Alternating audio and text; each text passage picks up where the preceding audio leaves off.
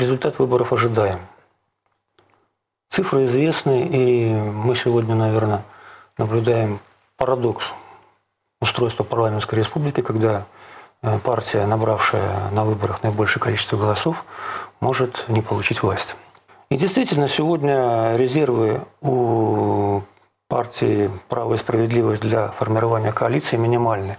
Но, с другой стороны, кто сказал, что оппозиционная партия не может войти в коалицию? Поэтому, как говорится, наблюдаем. Однако сегодня уже можно сделать некоторые э, предварительные выводы по итогам.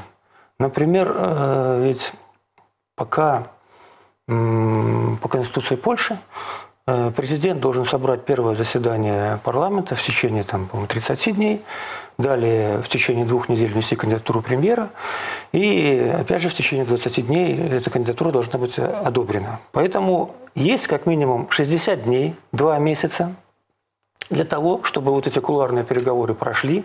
Прошли для кого-то успешно, для кого-то нет.